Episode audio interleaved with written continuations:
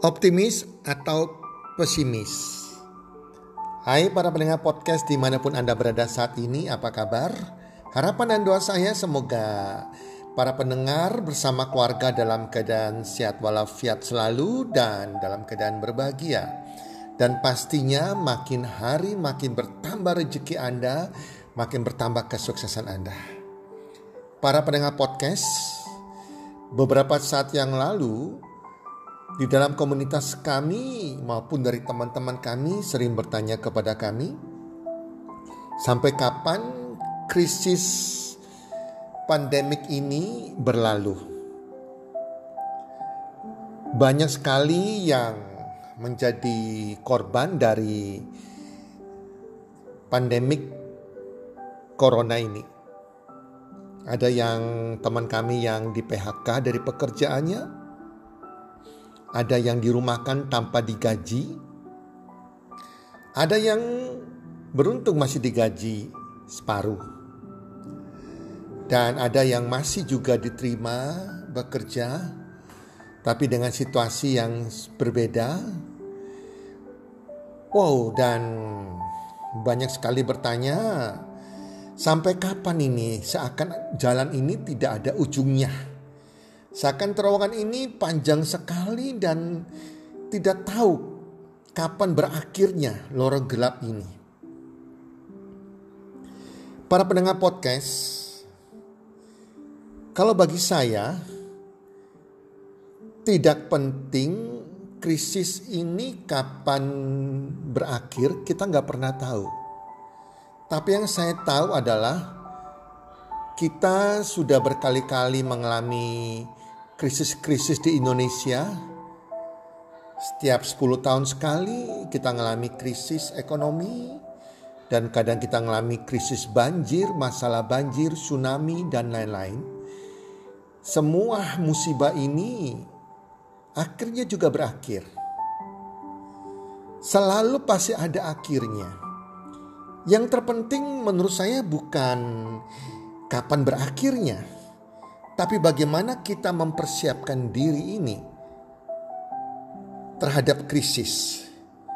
Bagi saya adalah krisis adalah suatu kondisi di mana kita diuji.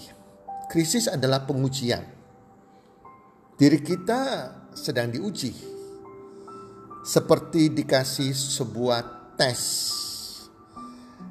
Pada saat kita diuji, apakah kita bisa lulus ujiannya, kita bisa keluar sebagai pemenang, ataukah kita tidak lulus tesnya, kita malah terbawah situasi yang tidak baik ini. Para pendengar podcast, setiap krisis di dunia, entah krisis apa pun, ada yang mengalami ketidakberuntungan, tetapi ada yang mengalami keberuntungan. Ada orang kaya baru, ada orang yang makin diberkati di saat krisis terjadi, tetapi juga kalau tidak siap terhadap krisis itu, seseorang itu akan malah hancur. Jadi, selalu ada orang lama yang hancur dan selalu ada peluang, ada sebuah rejeki dan ada orang kaya yang baru dimuncul yang muncul di setiap krisis. Sehingga yang jadi masalah kita bukan kapan berakhirnya pandemik ini, kapan berakhirnya krisis ini, tetapi apakah kita sudah mempersiapkan diri kita Bagaimana kita mempersiapkan diri kita? Yang pertama adalah kita harus menerima. Kita harus menerima keadaan ini. Krisis yang terjadi ini, kita mau ngomel, kita mau mengeluh, kita mau salahkan pemerintah, kita mau salahkan dunia, kita mau salahkan negara tertentu, percuma kalau kita mengomel, kita menyalahkan segala sesuatu karena semua sudah terjadi. Yang kita harus persiapkan diri kita adalah kita menerima. Kita menerima bahwa krisis ini sudah terjadi dan sedang terjadi. Kalau kita menerima krisis ini, berarti kita harus mengikuti keadaan yang ada di krisis ini. Kita harus menerima perubahan yang terjadi di dalam krisis pandemik ini yang terjadi saat ini. Di mana Bapak Presiden Jokowi mengatakan bahwa di krisis pandemik yang terjadi di Indonesia ini, pandemik virus corona ini, dianjurkan kita belajar di rumah, kita bekerja di rumah, kita beribadah di rumah. Jadi ini sudah terjadi sebuah perubahan yang luar biasa. Di mana kita belajar bukan di sekolah tapi di rumah. Dan harus lewat online lagi. Kita kuliah juga di rumah lewat online untuk saat ini. Dan kita harus menerima keadaan ini teman-teman. Kalau kita nggak bisa menerima, kita akan terhilang. Kita bekerja juga nggak kayak dulu offline di kantor segala macam. Kita belajar bekerja di rumah. Kita juga beribadah lewat online. Ini perubahan yang terjadi. Tetapi kalau kita tidak berusaha menerima keadaan ini, dan kita tidak mau belajar lewat online, kita tidak mau beribadah lewat online, kita tidak mau bekerja lewat online, maka Anda tidak menerima perubahan ini. Anda tidak berubah ke arah sebuah perubahan yang terjadi. Ini ibaratnya Anda seperti dinosaurus. Dinosaurus itu punah karena dia tidak mau berubah ke arah perubahan zaman. Suka atau tidak suka, situasi sudah terjadi seperti ini. Kita harus berusaha syukuri, berusaha menerima keadaan itu. Nah, ini yang harus kita lakukan, teman-teman. Yang kedua, kita harus bisa beradaptasi dengan keadaan perubahan ini. Kita harus cepat punya kemampuan untuk beradaptasi yang membuat kita bisa survive dari keadaan ini. Contohnya, mungkin Anda selama ini tidak bisa online, mau nggak mau Anda harus beradaptasi untuk bisa online, Ya, jadi sekarang belanjanya bukan di supermarket lagi, Anda bisa belanja lewat online, Anda bisa um, membangun bisnis, Anda bisa belajar lewat menggunakan Zoom. Nah, kalau nggak bisa Zoom mau nggak mau Anda harus belajar menggunakan Zoom. Ini terjadi perubahan yang luar biasa. Nah, kemudian di dalam Anda kalau punya sebuah bisnis, Anda juga harus bekerja di rumah. Contohnya, kalau Anda punya restoran, Anda tidak bisa beradaptasi, tetap offline yang akan sepi restoran Anda. Anda harus bisa beradaptasi di mana Anda sudah mulai menjual, mempromosikan restoran Anda di mana? Di online. Sudah mulai dimaksimalkan pengiriman, delivery, ya pengiriman ke tempat konsumen Anda ya entah pakai yang namanya GoFood atau apa pun ya. Nah, kemudian mulai juga menciptakan frozen frozen food ini adalah adaptasi. Traveling juga, traveling sedang tutup, sepi. Anda harus mulai beradaptasi hal ini.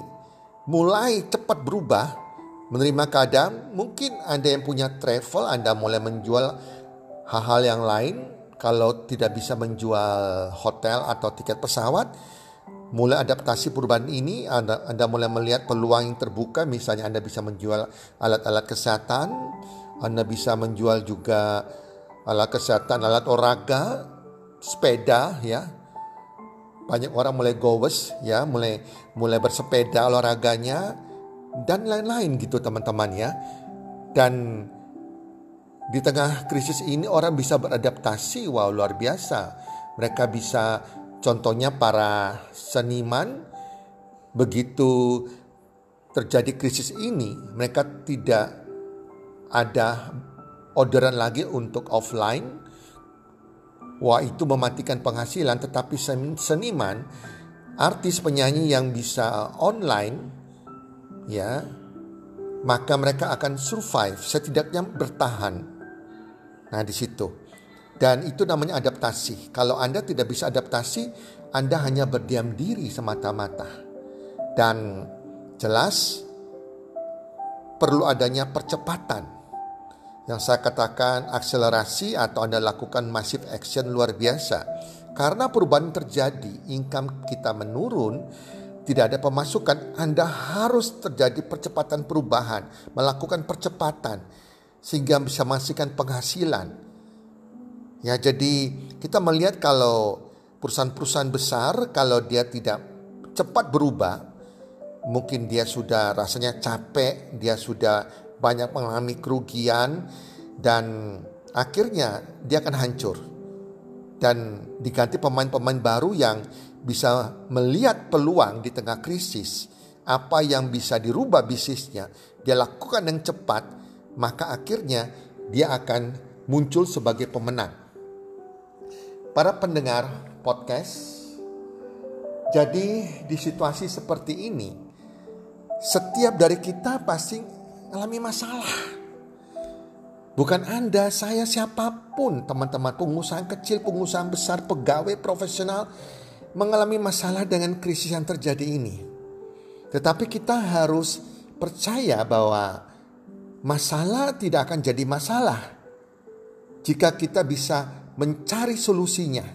Selalu berpikir solusi. Kita juga harus memiliki sebuah mentalitas. Mentalitas ini yang menentukan seseorang ini bisa keluar sebagai pemenang atau tidak. Saya sudah memperhatikan di dalam keadaan situasi krisis selalu ada dua mental yang dimiliki orang. Bukan dalam keadaan krisis, keadaan normal, normal pun demikian. Yaitu mental pesimis dan mental optimis. Nah ini hati-hati. Jadi kalau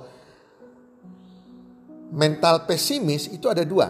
Mental pesimis dan pasif.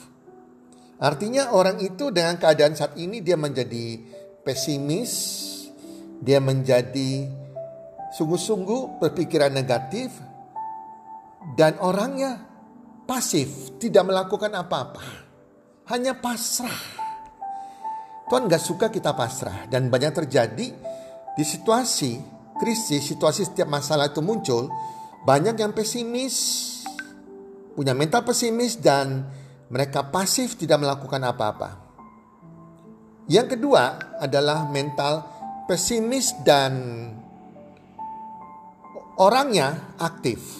Artinya pikiran mereka pesimis, mereka terpuruk, mereka masih tidak punya harapan, tetapi mereka juga aktif, mau melakukan sesuatu untuk bertahan hidup.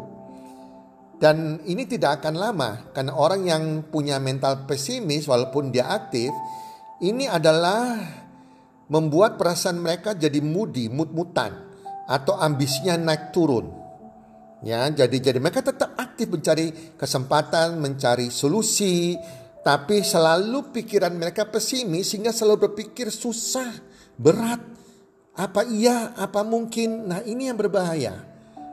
Dan akhirnya mereka mudi, mut-mutan, emosinya naik turun, naik turun.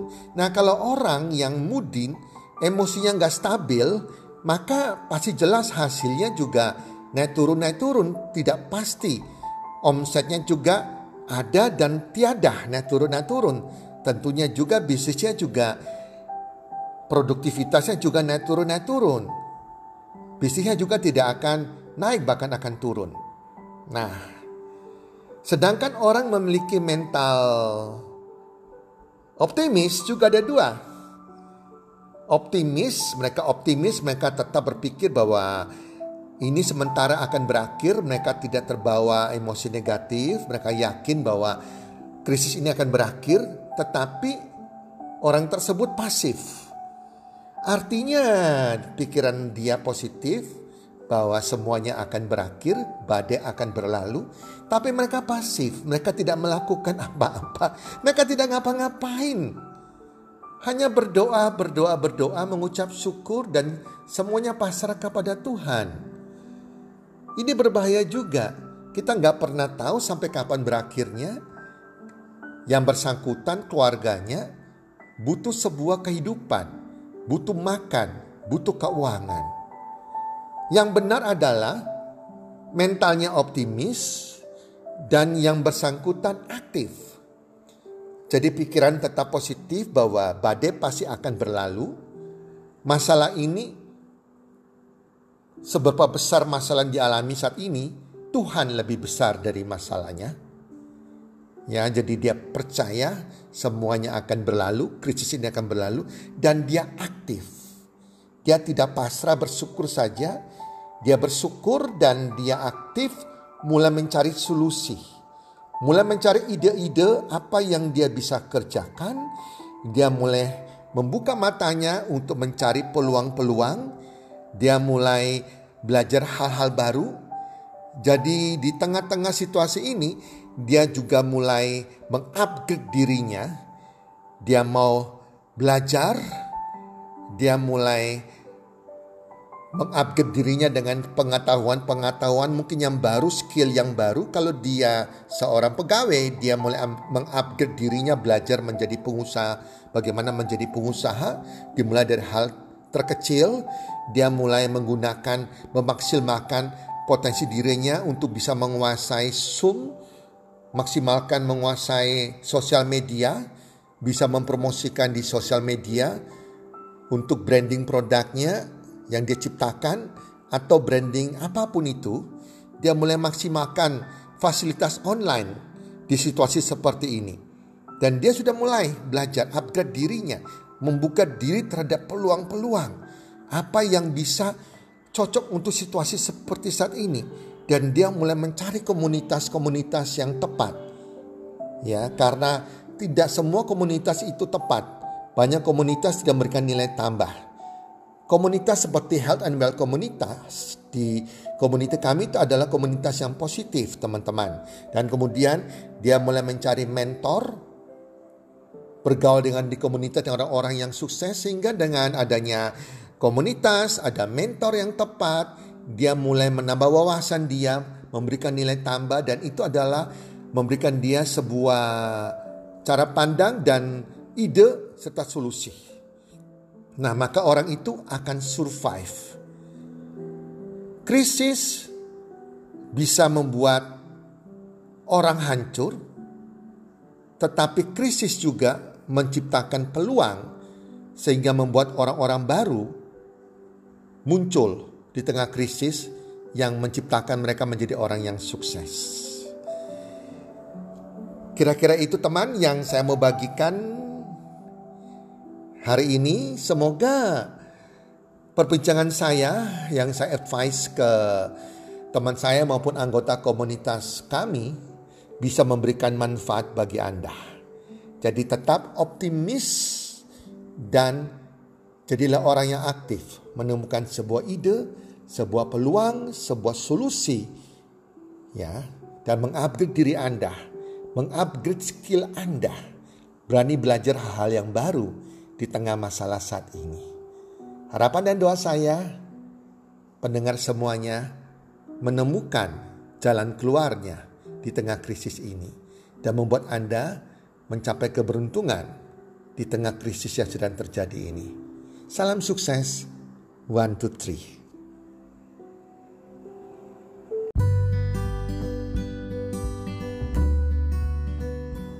Terima kasih sudah mendengarkan podcast kami. Teman, jika Anda rasa bermanfaat podcast kami ini, Anda bisa menginfokan kepada rekan kerja Anda, keluarga Anda, teman ataupun sahabat Anda.